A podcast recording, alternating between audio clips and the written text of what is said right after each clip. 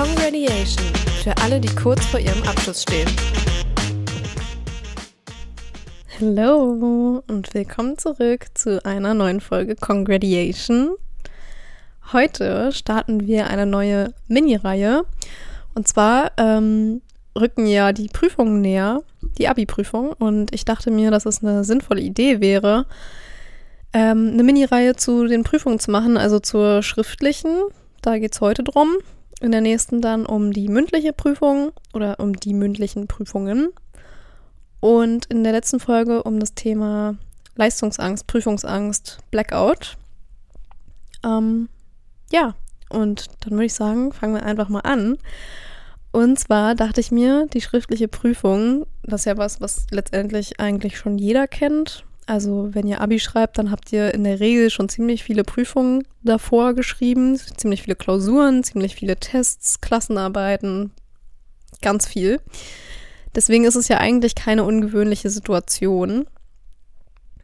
Ist ja aber schon so, dass man jetzt, wenn man eine Abi-Prüfung schreibt, also ähm, ich erzähle jetzt alles über Abi-Prüfungen, aber das ist irgendwo zum Teil auch anwendbar auf ähm, Prüfungen für die Uni oder zum Beispiel Prüfungen, wenn ihr erst in der 10. Klasse seid oder was, ja, wie auch immer.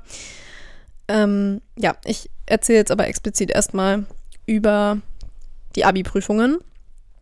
Und ich finde, auch wenn man schon so viele schriftliche Prüfungen geschrieben hat, ist es doch irgendwie immer noch mal was anderes, wenn man weiß, okay, äh, das ist jetzt eine große Prüfung, da hängt ziemlich viel von ab und ähm, ja, die ist jetzt halt auch einfach nicht in 60 Minuten abgesessen, sondern irgendwie im Regelfall in 120, 180 Minuten.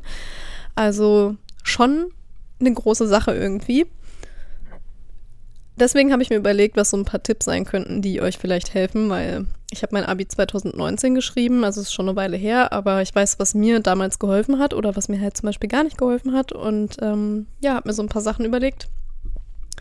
Und ich würde einfach mal mit dem ähm, offensichtlichsten Punkt anfangen, und zwar äh, die Schwerpunkte ausfindig machen zur Prüfung, also den Lernstoff aufbereiten, indem man weiß, was kommt dran. Im Abi ist es ja eh meistens so, dass ähm, alles aus der Oberstufe drangenommen wird, also dass alles genannt wird, dass alles aus der Oberstufe rankommen kann. Ähm, da würde ich halt auch wirklich empfehlen, dass man dann alles einbezieht und eben nicht ein oder zwei Themen ausklammert, weil die irgendwie nicht ausdrücklich erwähnt wurden. Also wenn jetzt zum Beispiel gesagt wird, ja, wir wissen aus Erfahrung, dass immer irgendwie drei von vier Themen drankommen und das letzte Thema eher nicht so, dann würde ich das trotzdem mitlernen. Also ich würde es auch genauso doll mitlernen, also genauso intensiv wie die anderen Themen, weil letztendlich wissen auch die Lehrer nicht, was rankommt und ähm, es bringt euch nichts, wenn ihr dann irgendwie auf Lücke gelernt habt oder äh, einfach ein Thema ausgeklammert habt, weil das halt nicht explizit erwähnt wurde. Ähm, außerdem ist es auch wichtig, ganz oft, dass man so ein übergreifendes Wissen hat. Einfach, wenn Thema A abgefragt wird, dass ihr dann halt auch Wissen aus äh, Thema F habt, was halt eigentlich gar nicht drankommt, aber wo ihr dann irgendwie Verknüpfungen herstellen könnt, um dann zu zeigen, oh, hier, äh, hier habe ich ziemlich tiefgehendes Wissen und ich weiß, dass es auch in Thema XY drankommt oder dass es ähm, da eine Überschneidung gibt. Einfach, ja, tiefgehendes Wissen haben. Also vielleicht auch ein bisschen darüber hinaus sich angucken, was es noch so an Informationen gibt, die ihr nicht in eurem Heft da drin stehen habt, sondern vielleicht auch nochmal ins Buch reingucken oder auch nochmal im Internet schauen, was es so für äh, Studien gibt oder Theorien oder ähnliches zu dem Thema. Und dann ist auch ganz wichtig, dass ihr damit rechtzeitig anfangt. Ähm, nicht erst irgendwie so hier einen auf, ich schaff's innerhalb von einer Woche davor. Ähm, dafür ist es einfach zu viel und ihr schreibt ja auch nicht nur eine Prüfung. Also ich würde wirklich schauen, dass man da rechtzeitig anfängt. Was jetzt rechtzeitig bedeutet, muss jeder für sich irgendwie schauen. Ich weiß, dass ich damals irgendwie ungefähr ein bis zwei Monate, je nachdem, was es für eine Prüfung war, früher angefangen habe. Ähm, und am besten macht ihr euch einen Lernplan. Also sobald ihr den Termin der Klausur wisst, könnt ihr euch aufschreiben, okay, ich habe noch XY Tage bis zum Tag der Klausur. Und dann könnt ihr in den Lernplan einschreiben oder reinschreiben, wie viele Themen ihr habt und wie ihr die am besten aufteilt auf die Tage, die ihr noch habt bis zur Prüfung. Und dabei dann auch immer dran denken, dass die letzten Tage vor der Prüfung immer nur zur Wiederholung da sein sollten, nicht um irgendwas Neues zu lernen, ähm, sondern wirklich nur zur Vertiefung, Wiederholung, was auch immer. Ähm, Einen Lernplan kriegt ihr übrigens, by the way, äh, auf unserer Homepage, also www.grady.de. Da gibt es einen Lernplan, den könnt ihr euch umsonst runterladen. Den habe ich mal erstellt. Ähm, ja, der ist recht übersichtlich. Also ich glaube, der hilft gut weiter. Ähm, und ein Thema, also ein, ein Tipp zu diesem Aufteilen der Themen ist, dass ihr auch zwischendurch Tage habt, wo ihr alles abfragt, also ein ganzes Thema. Also, dass ihr quasi, wenn ihr jetzt das Thema äh, in Bio habt, Ökologie, dass ihr nicht Ökologie aufteilt in die Unterthemen und dann quasi an Tag 8, wenn ihr mit allen Unterthemen durch seid, direkt zum nächsten Thema, beispielsweise Evolution, übergeht, sondern dass ihr da wirklich irgendwie themenübergreifend lernt. Also beispielsweise die ersten acht Tage Ökologie macht, dann einen Tag, also an Tag 9, Gesamtökologie komplett abfragt, alles. Und dann an Tag 10 ähm, quasi übergeht. Also da macht ihr dann Ökologie und den Anfang von Evolution, um zu gucken, wo überschneiden sich die Themen, wo kann man gucken, wo hat man irgendwie ja, Überschneidungen. Äh, einfach damit ihr so ein komplexes Wissen erlangt und nicht nur so ein Themengebiet Wissen, weil das bringt einem nichts in der Prüfung. Äh, da komme ich auch schon zum nächsten Punkt, auf jeden Fall auf Verständnis lernen.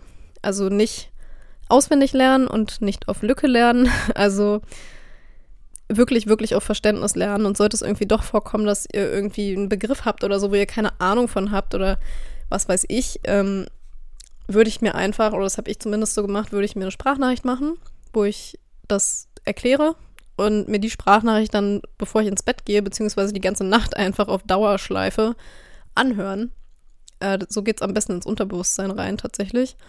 Äh, das ist halt leider nicht für jedes Fach und auch nicht für jeden Typ Mensch gemacht, aber meiner Meinung nach funktioniert das ganz gut, wenn man nur so ein paar äh, Begriffe hat, die man beispielsweise nicht kennt. Also wenn ihr beispielsweise irgendwie Osmose habt und ihr wisst nicht, was, was damit zusammenhängt oder ähm, keine Ahnung, wie, was der Unterschied zwischen Osmose und Diffusion ist, dann könnt ihr halt immer wieder euch diese Sprachnachricht anhören, auch tagsüber oder halt einfach, wie gesagt, nachts laufen lassen und ähm, dann geht das relativ gut ins Unterbewusstsein über. So würde ich das machen, beziehungsweise habe ich es auch gemacht. Ähm, und dann, wenn ihr fertig gelernt habt und ihr seid durch mit allem, würde ich euch empfehlen, das einmal zwei verschiedenen Personengruppen zu erklären. Also alles, was ihr gelernt habt, würde ich einmal jemandem erklären, der sich auskennt, der Ahnung hat vom Thema, der wahrscheinlich inhaltlich gesehen auch noch höher gestellt ist als ihr, also im besten Fall irgendwie jemand, der so auf Lehrerebene ist. Ähm, oder der einfach selbst irgendwie gerade Abitur gemacht hat oder whatever, irgendjemand, der da halt relativ viel Ahnung von hat, dem ihr da halt nicht irgendeinen Stoß erzählen könnt. Und dann, da könnt ihr dann einfach gucken, was euch an Faktenwissen noch fehlt. Und dann könnt ihr das jemandem erklären, der wirklich gar keine Ahnung hat, was ihr von ihm wollt, der äh, Osmose noch nie gehört hat in seinem Leben, selber niemals Abitur gemacht hat in Bio oder keine Ahnung. Ähm, weil ihr dazu, also dann seid ihr nämlich dazu gezwungen, so Fachbegriffe und ähnliches auch noch erklären zu müssen. Also ihr erklärt dann quasi einen, Ablauf, irgendeine, irgendein Phänomen oder so und könnt es dann aber nicht mit Fachbegriffen erläutern, weil die Person kennt ja die Fachbegriffe nicht. Das heißt, ihr müsst dann auch noch die Fachbegriffe erklären und das zeigt euch selbst dann auf, was habt ihr verstanden, was wisst ihr, was müsst ihr noch lernen, ähm, wo müsst ihr noch tiefer gehen. Also ich glaube, das ist ein ganz guter, ganz guter Check, um zu schauen, wo sind noch Lücken und ähm, wo müsst ihr noch mal ran. Genauso auch Probeklausuren. Also es gibt halt leider, glaube ich, für die Abi-Prüfungen nicht direkt Probeklausuren, aber es, oder war zumindest bei mir so, aber es gibt Abi-Bücher äh, zum Training, also irgendwie direkt Bücher aus dem jeweiligen Fachbereich, wo man eben ähm, Probeübungen drin stehen hat, die man durchgehen kann. Die fand ich damals recht hilfreich. Also ich würde dann da halt auch wirklich rein investieren. Das sind vielleicht manchmal ein bisschen teurer, aber die sind wirklich hilfreich. Ähm, außerdem kann man sich da auch manchmal Gebrauchte holen. Also es gibt halt auch Leute, die benutzen diese Bücher, aber schreiben nicht in die Bücher rein und haben dann vielleicht aus dem letzten Jahr äh, so ein Buch. Dann würde ich halt einfach da mir das Buch gebraucht kaufen, weil es ändert sich innerhalb von einem Jahr nicht so viel, dass man jetzt unbedingt das neueste Buch braucht. So viel einfach zu, als Tipp. Ich habe meine damals auch gebraucht geholt und meine waren sogar drei Jahre alt und die haben trotzdem extrem gut geholfen. Jetzt ein kurzes Wort von unserem Sponsor. Du träumst von einer Karriere als Manager der Zukunft? Der Bachelor of Management and Technology am TUM Campus Heilbronn macht es möglich. Dieser einmalige Studiengang mit Schwerpunkt digitale Transformation der Technischen Universität München hat große Vorteile. Englischsprachiger Unterricht, kleine Lerngruppen und eine Menge Campus-Spaß. Und das Beste? Weltmarktführende Unternehmen in der Region sichern deinen Karrierestart. Jetzt bewerben. Außerdem äh, würde ich mir einen groben Zeitplan überlegen. Wenn ihr jetzt beispielsweise in Deutsch schreibt und ihr wisst, da kommt auf jeden Fall ein Aufsatz dran, also zum Beispiel eine Gedichtanalyse oder so, würde ich mir überlegen, wie viel Zeit habt ihr für die Analyse vom Gedicht? Wie viel Zeit habt ihr zum Schreiben der Gliederung? Wie viel Zeit habt ihr zum wirklichen Schreiben des Textes? Und wie viel Zeit habt ihr zum Kontrollieren, zum nochmal drübergehen, zum Verbessern?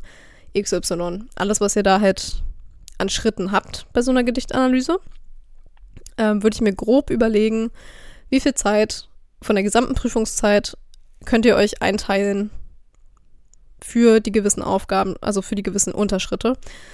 Ähm, das ist aber ganz, ganz, ganz wichtig, dass ihr dabei flexibel bleibt. Also ihr könnt jetzt nicht sagen, für die Analyse Start 10 Minuten, weil es kann ja immer mal vorkommen, dass ihr beisp beispielsweise habt ihr eine Gedichtanalyse und ähm, in Szenario A habt ihr eine Gedichtanalyse von einem Haiku, so. Und in Szenario B habt ihr beispielsweise eine Ballade mit, keine Ahnung, elf Strophen oder so. Oder Versen oder wie auch immer man das dann nennt. Ähm, da könnt ihr dann natürlich nicht sagen, ja, jetzt halte ich an den 10 Minuten Analyse fest, die ich mir gesetzt habe, sondern da müsst ihr dann halt schon irgendwie schauen, okay, ähm, da muss ich irgendwie flexibel bleiben weil euch das vor allem dann halt auch unter Zeitdruck setzt, wenn ihr euch gesagt habt, ja, okay, in zehn Minuten muss ich das jetzt fertig haben und dann schafft ihr es aber nicht in zehn, sondern in 20 und denkt so, oh scheiße, jetzt bin ich schon zehn Minuten drüber. Nee, also da dann halt wirklich flexibel bleiben und so ein Zeitfenster sich setzen, aber sich nicht verrückt machen deswegen. Ähm, außerdem finde ich ganz wichtig oder ganz, ähm, ja, ein Tipp, meditieren. Äh, das ist immer so eine Sache, weil das kommt immer so ein bisschen esoterisch rüber und so ein bisschen, äh, nee, was soll ich mit dem Scheiß? Und ich kann es auch voll verstehen, weil ich habe es damals auch nicht gemacht ähm, zur Abi-Prüfung, aber ich hätte es mal machen sollen, weil ich habe das danach für ein paar Prüfungen an der Uni angewendet und es hatte echt, das war ein richtiger Gamechanger. Also ähm, einfach irgendwie sich vorher so Affirmationen überlegen, regelmäßig meditieren, weil das halt einfach Druck und, und Stress nimmt und einen halt in dieser Prüfung viel klarer sehen lässt, also wirklich viel konzentrierter arbeiten lässt und wenn man immer wieder so, also wenn das Unterbewusstsein immer wieder auf diese Affirmation zurückkommt, von wegen, ich habe genug gelernt, ich kann das, ich schaffe das, ich habe Ahnung, äh, ich krieg die Prüfung hin, dann ist es halt einfach viel entspannter für euch und für euer Gehirn. Deswegen meditieren. Da gibt es auch ganz viele, ganz, ganz viele Anleitungen im Internet, wie man da für Prüfungen explizit meditieren kann. Also wenn ihr da interessiert seid, dann schaut da auf jeden Fall mal nach.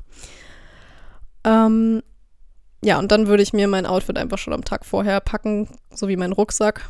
Ähm, Outfit juckt sowieso niemanden, weil es ist eine Prüfung, also eine schriftliche Prüfung, da interessiert es eh keinen, wie er aussieht, weil sowieso alle mit sich selbst beschäftigt sind und ähm, ja, Outfit sowieso nicht wichtig ist in der schriftlichen Prüfung. So, das kommt dann halt nochmal in der mündlichen Prüfung, aber in der schriftlichen könnt ihr richtig für den Jogger gehen. Richtig entspannt. So richtig, dass ihr euch wohlfühlt. Also so wohl wie möglich, also so wohlfühlend, wie es nur irgendwie geht in so einer Prüfungssituation. Und ganz wichtig, ähm, legt das alles schon vorher raus, damit ihr an dem Morgen der Prüfung so wenig Entscheidungen wie möglich treffen müsst. Das ist so eine Sache, also so eine, so eine äh, biologische Erklärung wieder. Jede Entscheidung, die man trifft, sei die jetzt noch so banal oder noch so gering, ähm, gering gewertet, meine ich. Also solange das eine Frage ist, also was, was noch nicht in eure Routine übergegangen ist. Jede, jede Sache, die nicht in eurer Routine ist, ist eine Frage ans Gehirn. Was ziehe ich heute an? Das ist eine Frage, die ist Routine, aber ihr zieht nicht jeden Tag das Gleiche an. Deswegen ist es kein Teil der Routine, was ihr anzieht, sondern nur, dass ihr euch anzieht was frühstücke ich heute? Ihr isst wahrscheinlich nicht jeden Tag das Gleiche. Wenn ihr jeden Tag das Gleiche isst, dann wisst ihr jetzt Bescheid, ah ja, das ist meine Routine. Das bedeutet, ich denke gar nicht mehr drüber nach, was ich morgens esse, weil ich weiß ja schon, was ich esse, weil mache ich ja jeden Tag so. Der Sinn dahinter ist, jede Frage, die man dem Gehirn stellt oder die man sich selbst stellt, also quasi, man ist ja nun mal das Gehirn, ähm, ist immer eine Frage, die dem Ge Gehirn eine Entscheidung ähm, zu, zugrunde legt. Also das bedeutet, da geht Konzentration verloren, da geht Energie verloren, da gehen äh, Prozesse verloren, weil ihr halt einfach für so eine Frage unnötig äh, Energie dem Gehirn klaut. Also, wie gesagt, seid ihr jetzt noch so banal, ähm, was ziehe ich heute an? Das, das nimmt dem Gehirn halt einfach Kapazität. So, und wenn man die Entscheidung halt schon vorher getroffen hat, dann belastet man das Gehirn in der Situation nicht mehr damit, weil dann ist ja schon alles festgelegt und man muss sich nur noch man muss quasi nur noch der Routine nachkommen, sich anzuziehen. Und da ihr das jeden Tag macht, ist das jetzt an sich kein Problem für das Gehirn. Das Problem wäre gewesen, was ziehe ich denn an? Weil wenn ihr das vorher schon festlegt, dann ist es an sich kein, kein Entscheidungsproblem mehr.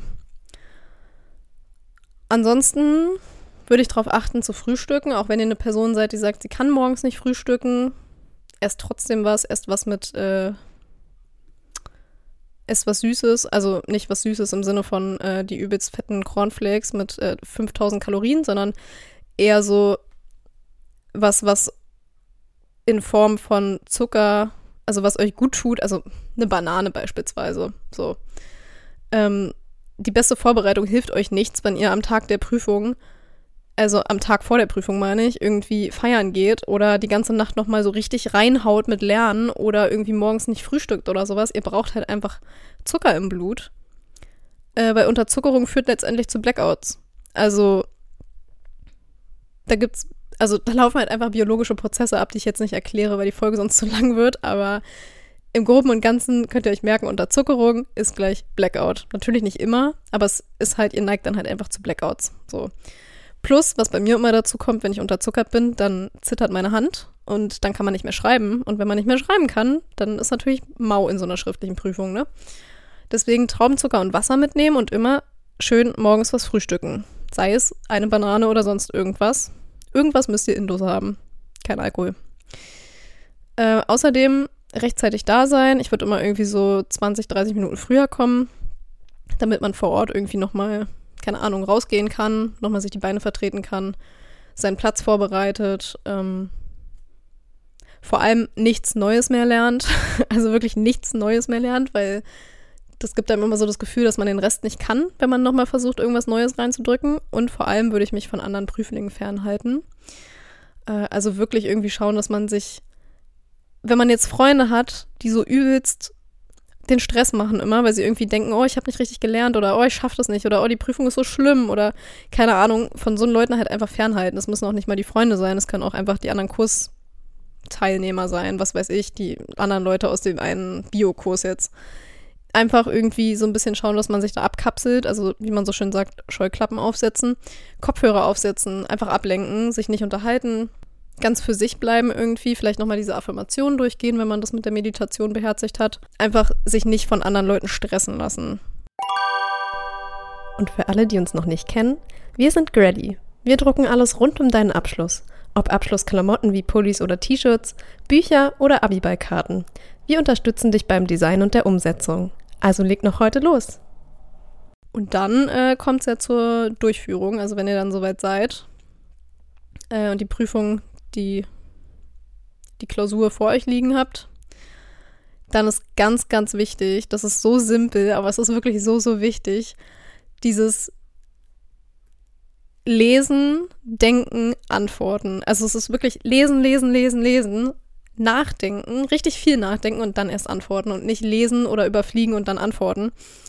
Ähm, und vor allem nicht einfach irgendwie random eine Aufgabe raussuchen, sondern wirklich die Aufgaben mehrmals durchlesen, sich angucken. Also vielleicht, das, das habe ich auch immer so gemacht, ich habe mir die Aufgaben einmal angeguckt, habe dann für mich so geguckt, okay, welche Aufgaben kann ich jetzt relativ schnell so aus dem Stegreif lösen, habe mir da äh, Markierungen dran gemacht und habe die dann halt erstmal bearbeitet. Und bei allen anderen habe ich dann erstmal geschaut, gibt es eventuell versteckte Hilfestellungen, weil manchmal ist es so, dass eine Aufgabe auf die vorherige aufbaut oder auf eine andere, die noch in der äh, Prüfung vorkommt. Und manchmal werden da Informationen gegeben, die einem bei der Aufgabe, die man davor bearbeitet, extrem weiterhelfen. Und deswegen halt immer schön darauf achten, gibt es irgendwo Hilfestellungen. Ähm, ja, wie gesagt, und dann halt einfach die leichteren Aufgaben zuerst machen, die schnelleren schreiben. I know, in so einer Situation, wenn man schnell schreiben muss, dann ist es vielleicht nicht immer schön, aber es gibt halt Minuspunkte, wenn ihr so eine Kacksauklaue habt, ne? Wenn ihr da irgendwie so richtig, so richtig in kyrillischen Großbuchstaben irgendwie schreibt, äh, das bringt euch ja überhaupt nichts, weil da kann der Inhalt noch so gut sein. Ihr kriegt dann halt eine schlechte Note. Also gebt euch da Mühe, haut da rein, schreibt ordentlich, dann ist das auch alles nur noch halb so schlimm. Und ich glaube, mein letzter wichtiger Punkt ist, keine Antwort ist immer, immer, immer, immer eine falsche Antwort. Damit meine ich, wenn ihr eure Chance nicht nutzt, eine Frage zu beantworten, dann ist es falsch.